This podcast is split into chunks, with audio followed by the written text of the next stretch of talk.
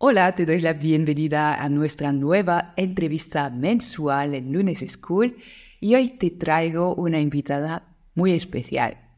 Sí, lo sé, empiezo siempre mis entrevistas de la misma manera, pero es que solo invito a gente muy especial, de esto se trata, ¿no? Que invite a gente que me cae bien, uh, que me parecen buenos diseñadores y sobre todo que han montado un estudio de diseño a su manera, alineado con su personalidad y su forma de ver las cosas. Entonces, hoy te traigo a María de Peach Studio. Si no la conoces, mm, puedes ir a cotillar enseguida. Tiene un estilo de diseño muy limpio, muy femenino, muy delicado. Pero esto no es todo, porque realmente lo que nos va a comentar hoy es cómo ha completado su estudio con otra vía de ingresos, ¿vale? Otra vía de negocio. No te digo más por ahora, pero tiene que ver con Notion.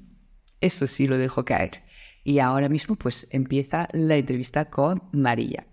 Quédate atento hasta el final porque te compartiremos algunos consejos que quizás no te esperas sobre la creación de una segunda vía de ingresos. Hola María, ¿qué tal? ¿Cómo estás? Hola, encantada de estar aquí. Bueno, yo encantada de tenerte aquí en mi espacio virtual de entrevista. Bueno, bienvenida al estudio, que aquí estamos entre los dos. Y nada, pues hoy te tenemos para hablar de un montón de cosas entre diseñadoras, como siempre, porque hay algo de tu negocio que me interesa muchísimo que comentemos, pero bueno. Ya, ya no quiero desvelar nada antes de que sea el momento. Primero me gustaría saber, bueno, un poquito más acerca de tu estudio, Pitch Studio. Uh, ¿Nos lo presentas un poco como haces el elevator pitch típico?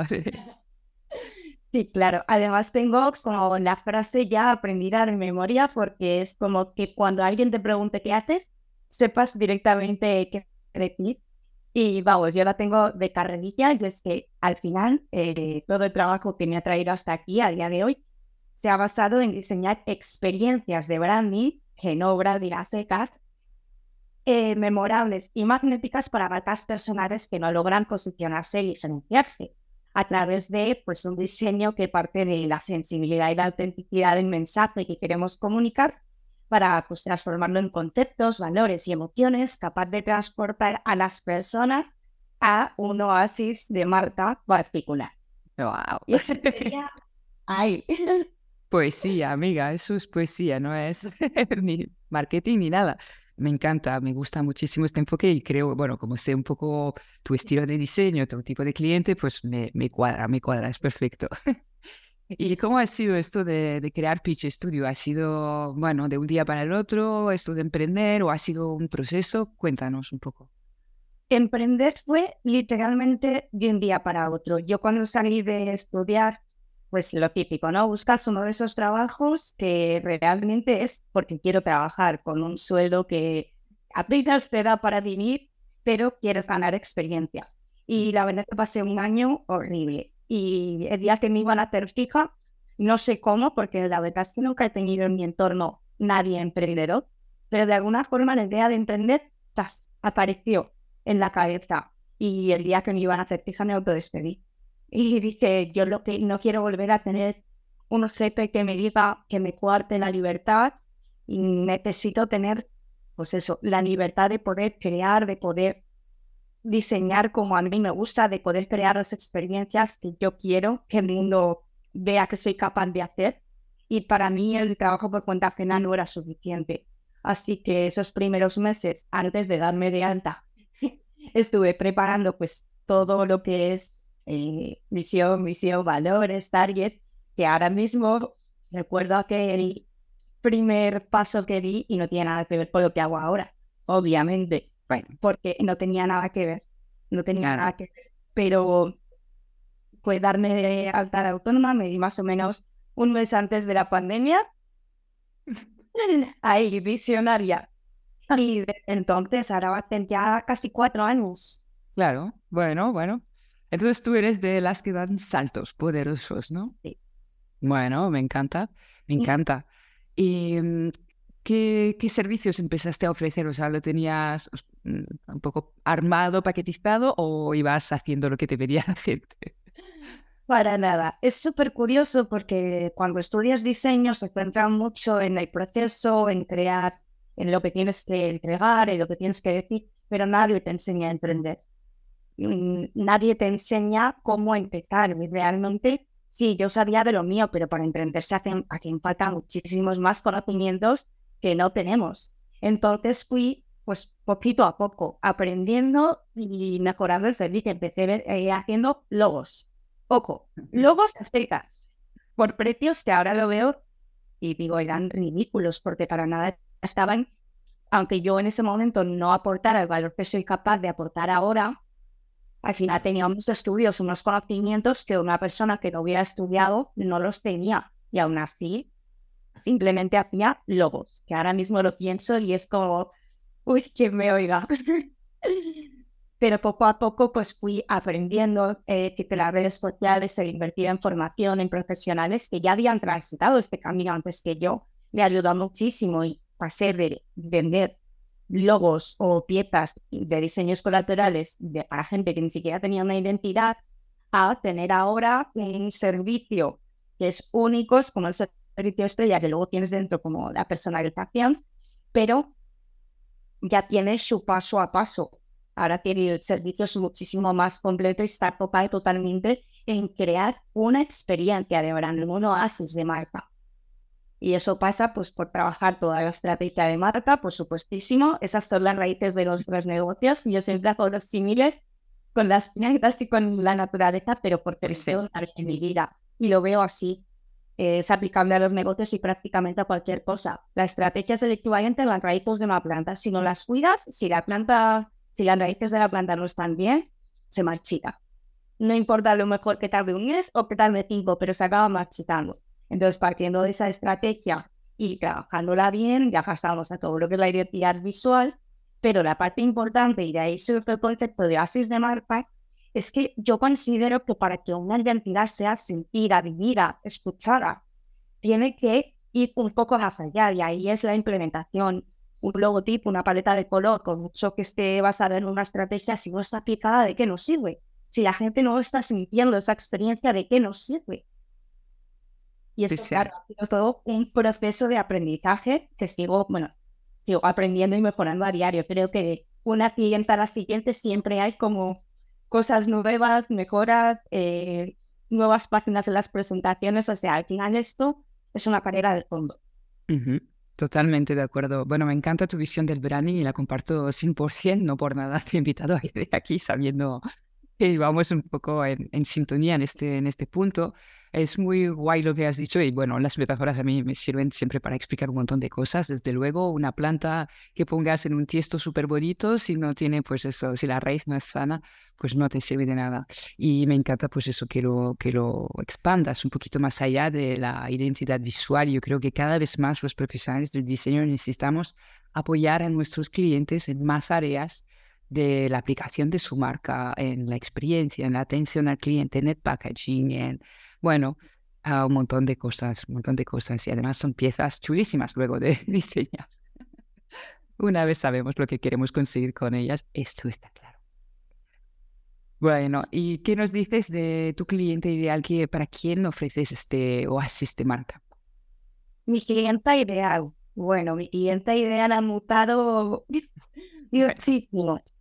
Pero ahora mismo sí que estoy muy enfocada en mujeres. Eh, más que nada, esto es algo que se discute mucho en los entornos digitales, de que es cierto de que muchas marcas cada vez más nos estamos hablando taller de mujeres. Y yo creo que también es por la energía que yo transmito desde mi marca. Eh, ya no solo empezar a hablar en femenino, que es con una decisión pensada, simplemente porque necesitaba sentir que tenemos un hueco en el mundo digital, porque, pues bueno, según las estadísticas, eh, las mujeres seguimos siendo una minoría de los puestos de poder y necesitaba de alguna forma darle voz a eso, y por eso empecé a hablar en femenino. Sí que es verdad que siempre me han llegado casi siempre mujeres, pero lo que más valoro, o sea, de mi cliente ideal, es el compromiso que tiene, porque al final el branding es un proceso muy, muy, muy colaborativo en el que necesito que esté la otra persona al pie del cañón para que realmente los resultados que obtengamos se cumplan los objetivos comunicativos que buscamos, ¿no? Entonces, esa clienta eh, tiene que tener un alto nivel de conciencia en lo que está invirtiendo y en el compromiso que requiero yo de su parte para que realmente el branding sea efectivo.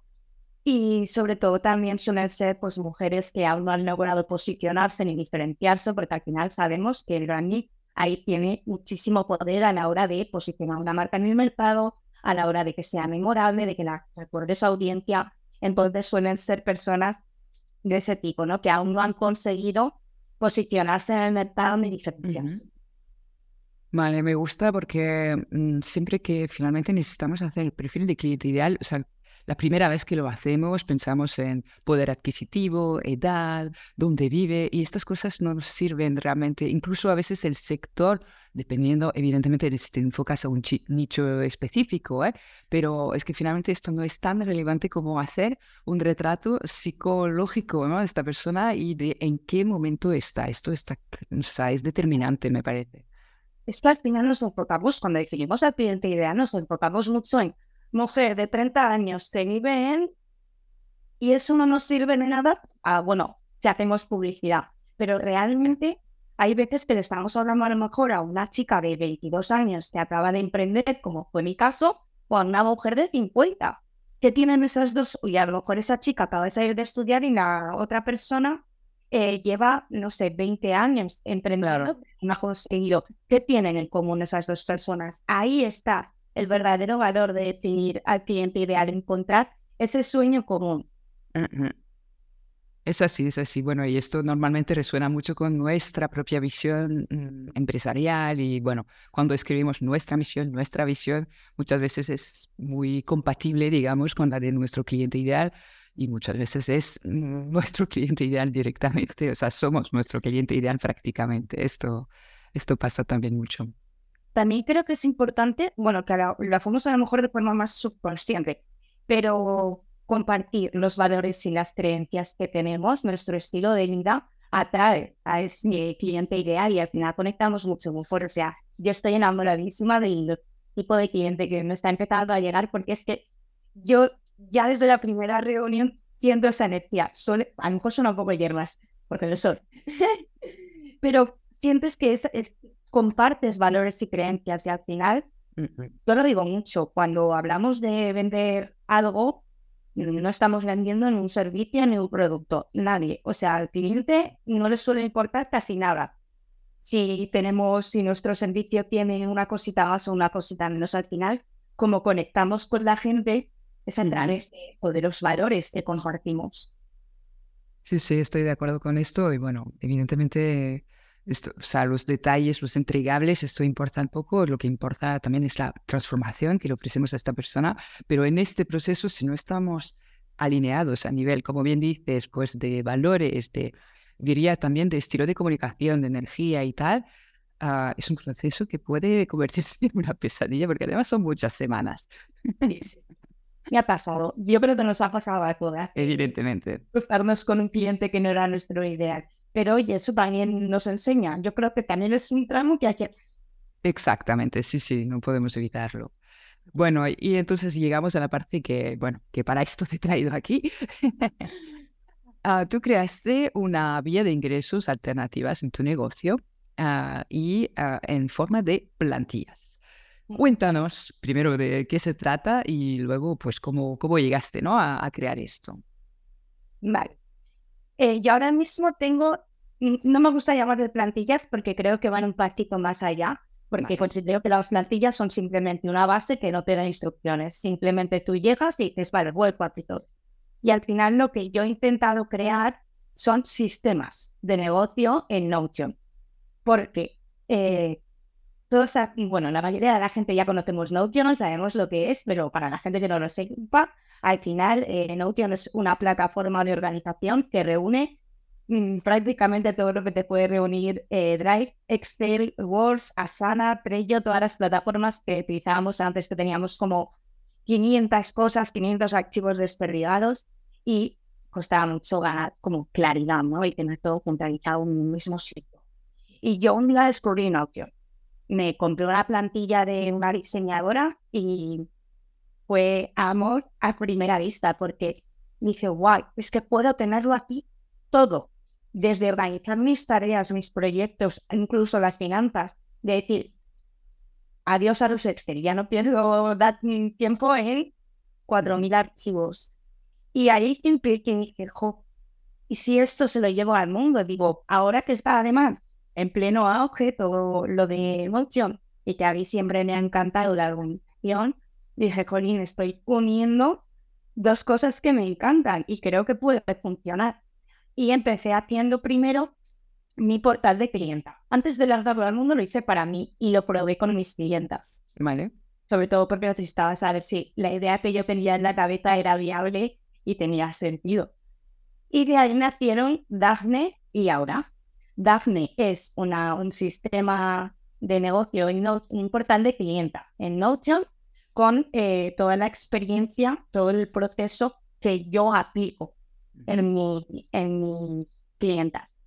Y luego ahora es un sistema de gestión de negocio en general para poder tener todo esto que te decía, desde los documentos hasta los bases de datos de las tareas, las finanzas, eh, los canales de comunicación, todo.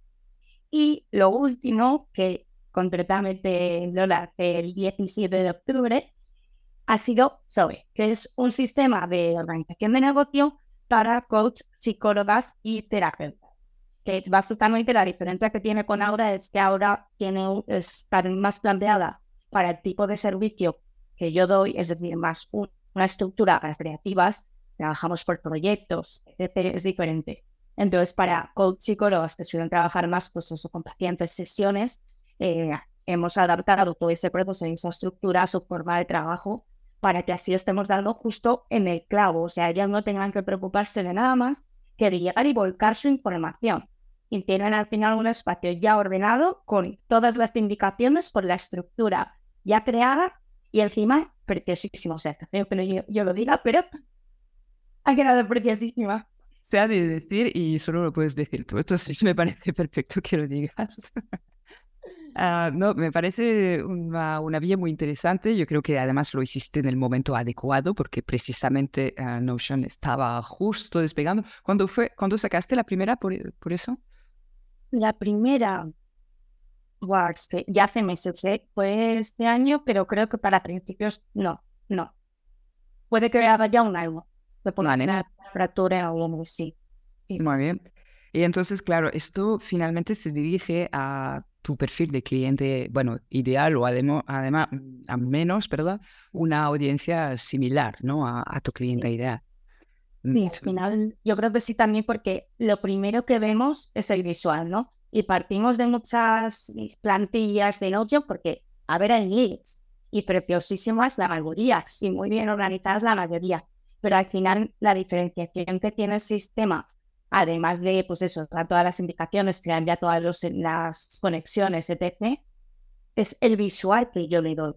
Porque claro, yo tengo estilo, tengo un tipo de diseño y al final cuando alguien lo vea, si es mucho, sabemos que conectamos antes con el visual que con, cualquier otra cosa. Entonces ahí está como el punto fuerte, ¿no? Que quien conecte con ese tipo de visual va a estar mucho más eh, dispuesto a invertir en ese sistema. Claro, y es importante, o sea, bueno, entre diseñadores estaremos de acuerdo, pero la estética importa para estas cosas, porque precisamente, o sea, yo trabajo, reconozco todavía mucho con Excel, porque trasladar todos estos años de negocio a Notion todavía no es posible. O sea, sí, pero no es una prioridad. Entonces, ah, e, yo, yo estoy con mis Excel y a veces veo que cuando los he compartido con diseñadores y tal, para poder ayudarles, ¿no? Con plantillas y tal, Cuesta, cuesta, porque por mucho que lo ponga yo bonito, no tiene la misma gracia que, que Notion. Y no apetece entrar, no apetece ponerse a trabajar y lo tienes que tener muy por la mano para superar este primer, esta primera impresión. Entonces me parece muy importante crear sistemas que además de ser efectivos y organizados sean estéticos, porque mm, somos seres sensibles y necesitamos cosas bellas la belleza es necesaria para todo lo que producimos y para todo lo que hacemos. Al final nos nutre y nos ayuda a generarnos más, a focalizar más. O sea, esto es como un espacio desordenado o un espacio ordenado. Es el equivalente a un sistema estéticamente bonito o a uno que no lo es. donde trabajas mejor? Claro, y más a gusto, que esto es importante también. Son muchas horas las que dedicamos a nuestro trabajo. Eh, necesitamos estar pasándolo bien.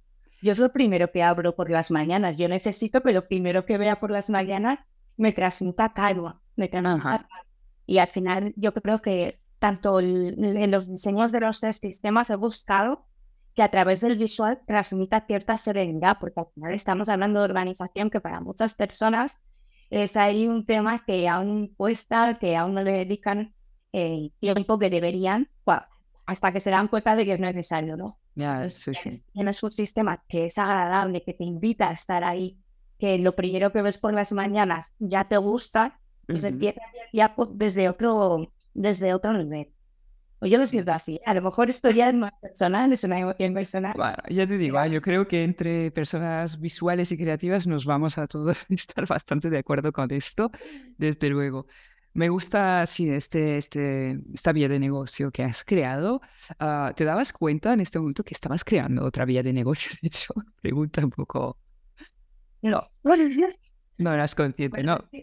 Es que fue como. Yo funciono muy de la misma forma que aprendí. Se me mete una idea en la cabeza y adelante. O sea, nunca me he llevado a plantear, me he sentado y he dicho, voy a pensar en qué línea de negocio puedo crear para que sea rentable, para tener ingresos pasivos, para vivir con más tranquilidad, para nada. A mí se me mete una idea que me vibra y se me vibra para adelante. Sí. Y también identifique el momento. También hay que decir que fue como que, que, todo tuvo que ver porque identifique el momento. De hecho, no una semana después de lanzar las, los sistemas de Aure en Daphne, salió Notion en español, que fue como Timing perfecto, amiga. Sí, sí, sí. Claro, esto supongo que influyó bastante en, en tu, bueno, éxito con estas plantillas. Me, me gusta esto que, mm, que has comentado de, bueno, mm, que, que, fue una idea y que la seguiste, porque es que te hice esta pregunta porque a mí me pasó esto con Lunes School. O sea, me, me, nació un segundo negocio, en este caso no solo otra vía, sino un otro negocio, una submarca a mi estudio, y, no, o sea, recuerdo el día que meses después en mi mastermind le dije a mis compañeras, he creado otro negocio. Vaya tela, ¿en qué, ¿en qué lío me he metido? Yo ahora tengo dos negocios. Y ha sido, de hecho, lo, lo, pasé un poco, o sea, ha sido todo un reto, realmente de repente tener dos negocios y no ha sido una decisión tan consciente como, como puede parecer, aunque cada paso ha sido muy consciente y muy estratégico, la decisión, o sea, no es un día de, vale, como has dicho, ¿no? Voy a crear esta segunda vía, no, eh, ha pasado en base a, a, chispas, ideas, iluminaciones.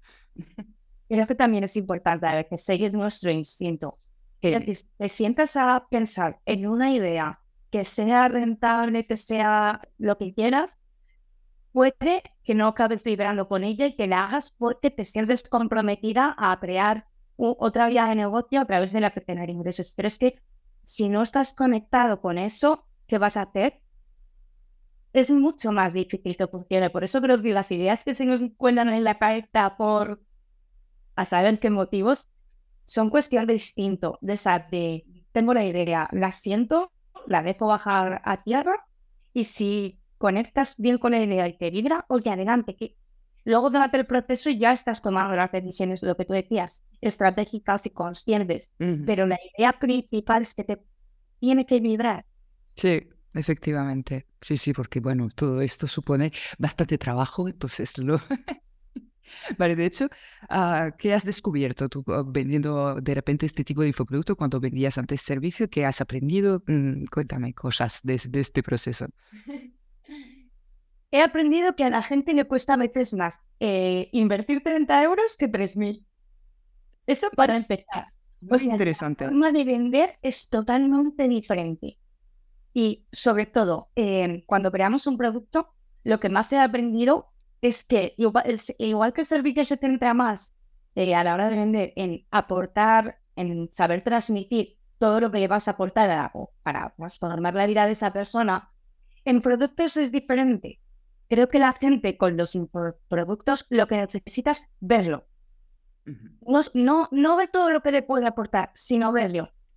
Porque, y esto también me lo he muy yo como usuaria, a la hora de comprar un producto, que no es tan intangible a lo mejor como puede ser una formación, que es un infoproducto la gente es muchísimo capaz de, se siente mucho más dispuesta a invertir en él si ve lo que hay dentro. Y claro, con el servicio eso es mucho más difícil porque tú luego te centras tanto en el proceso, porque te centras en hablar de los beneficios. Pero que el producto al final, en este tipo de productos además que son personalizables, al final esa persona lo va a poder adaptar totalmente a su estilo de trabajo, a sus ritmos, a su estilo de vida, a todo, ¿no? No se centra tanto en lo que puede aportar, porque eso lo van a ver cuando estén dentro y empiecen a usarlo se centran mucho en cómo es, cómo es todo lo que hay, qué es el desarrollo, qué incluye, qué no incluye.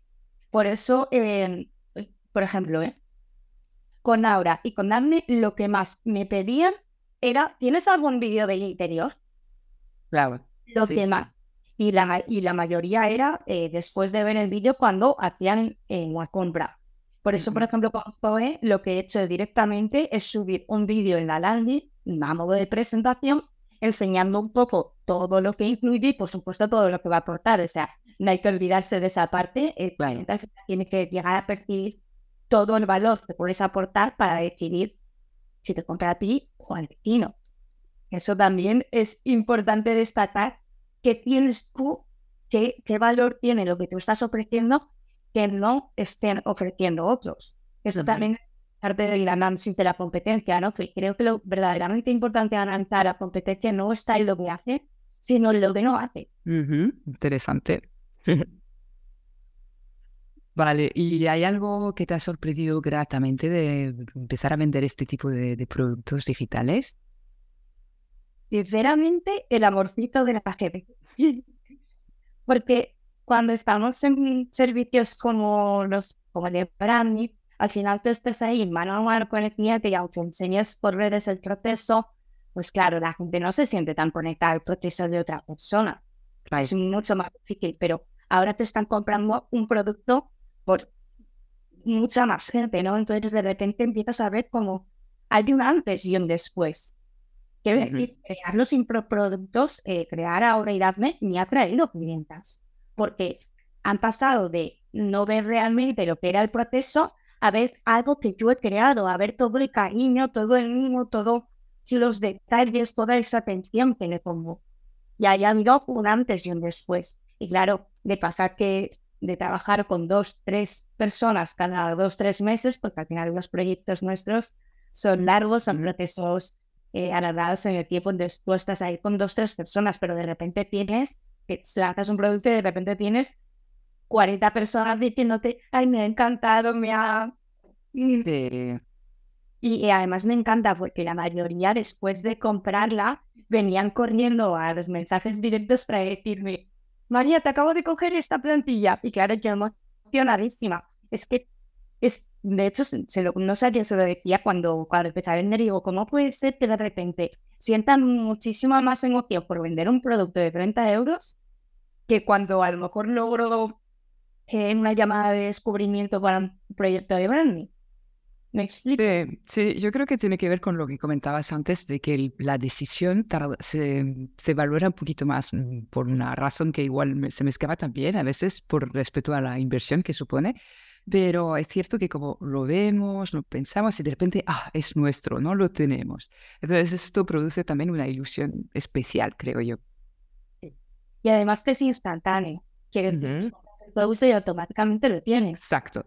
Sí, sí, la alegría del momento de compra es lo difícil de gestionar en el proceso de branding o procesos más largos, desde, desde esta ilusión del momento de tomar la decisión del cliente hasta seis, ocho semanas después, mantener un poco esto alto es todo un reto, pero es verdad que en, en los productos digitales no, no pasa igual. Claro. Y bueno, ahora que tienes un poquito de recorrido con, con, esto, ¿hay un consejo que darías a un diseñador que quiere empezar a probar este tipo de, a ver, no plantillas de Notion, que el, mercado ya está cubierto, amigos, ahora mismo por María, pero no, no, en serio, o sea, otro, otras cosas, ¿hay algún consejo que, que darías en este momento? Para diseñadores. Bueno, sí. Para emprendedores en general, que cuiden de la experiencia sus clientes. O sea, el cliente es lo más importante. cuando tienes un buen cliente, es que todo lo demás empieza a llegar solo, porque no hay nada que más valor tenga que una persona agradecida. Y yo me he dado mucho cuenta que tú puedes cuidar el proceso, puedes cuidar todos los materiales, pero al final la parte más riquísima es la conexión que creas con la otra persona. Y a mí, bueno, yo he pasado de presupuestos de todo tipo, he ido como escalando muy poquito a poco, yo he ido muy lenta y claro, he pasado por clientes de todo tipo, pero al final siempre me he centrado en que esa persona sobre todo se sienta acogida, sienta que su voz tiene relevancia, que está presente en el proceso, que también puede tomar decisiones, aunque a veces se las tiremos abajo, porque al final nos contratan para dar una solución al problema comunicativo, no para que hagan ellos lo que quieran y nosotras seamos solo las que le demos algo tecla. Pero al final que esa persona sienta, se sienta ese vínculo contigo, me parece lo más importante del proceso, porque eso te va a asegurar que esa persona le hable bien de ti a otras personas, o sea, de ti, de tu marca, de tu proceso, que se sienta mucho más eh, motivada a compartir su identidad visual, a mostrar que la has hecho tú, porque al final sí, lo que creas va un poquito más allá de esa mera relación profesional. Hay un antes y un después. Yo creo que hay veces que nos centramos mucho en las formas de negocios que nos han vendido en las pelis, en las series, de la seriedad, de hablamos por email. Y a mis clientes les digo, así, bueno, WhatsApp esa. También necesito tener mi vida personal y profesional para, obviamente, pero o, el tener el portal en Notion y poder comunicarnos constantemente por ahí, que al final no estás, hola, te entrego esto, dame el feedback, te dejo las preguntas. Para mí, no sé, creo que otra forma de hacer negocios mucho más cerca y calidad es posible que marca una gran diferencia a la hora luego de poder seguir creciendo. Y si nos fijamos en referentes de nuestro sector, del sector de la comunicación, nos damos cuenta. Su tipo de comunicación es cercana, es cálida, te hace sentir parte de esa comunidad. Así que yo creo que es una de las partes más importantes a la hora de, de poder crecer, el centrarse tanto en la experiencia que vas a ofrecer como en cómo la va a vivir el cliente. Vale. María, yo te hacía la pregunta más sobre los infoproductos, pero me sirve, ah. me sirve pero oye, porque mm, primero me encanta todo lo que has contado y no puedo estar más de acuerdo. No hay mejor marketing que un cliente encantado. Y desde luego, además, mm, teniendo negocios unipersonales, es muy importante que fidelicemos estos clientes porque el coste de captar un nuevo cliente es muy alto para nosotros. Entonces, pero lo que has mencionado de la experiencia, de cuidar la experiencia del cliente, cuando desarrollamos también infoproductos o otras cosas, claro, nosotros no mm, tenemos tanta experiencia en esto normalmente y también se ha de cuidar, no porque sea automatizada, entre comillas, o Ah, no estamos aquí con ellos en este momento. Por ejemplo, en el momento de entregar las plantillas, pues eso, yo sé que tienes vídeos para explicar, ah, seguro que la secuencia de email y que todo es, toda la página de agradecimiento, todo está perfecto, pero estos son detalles que son ah, envuelven el producto y son muy importantes también. Entonces, bueno, me quedo con el consejo también para esta parte. No sé si. Claro, eh, para los productos es un poco lo mismo, ¿no? No quedarse en la superficie bajar un poquito más y, ver todos esos detalles, ¿no?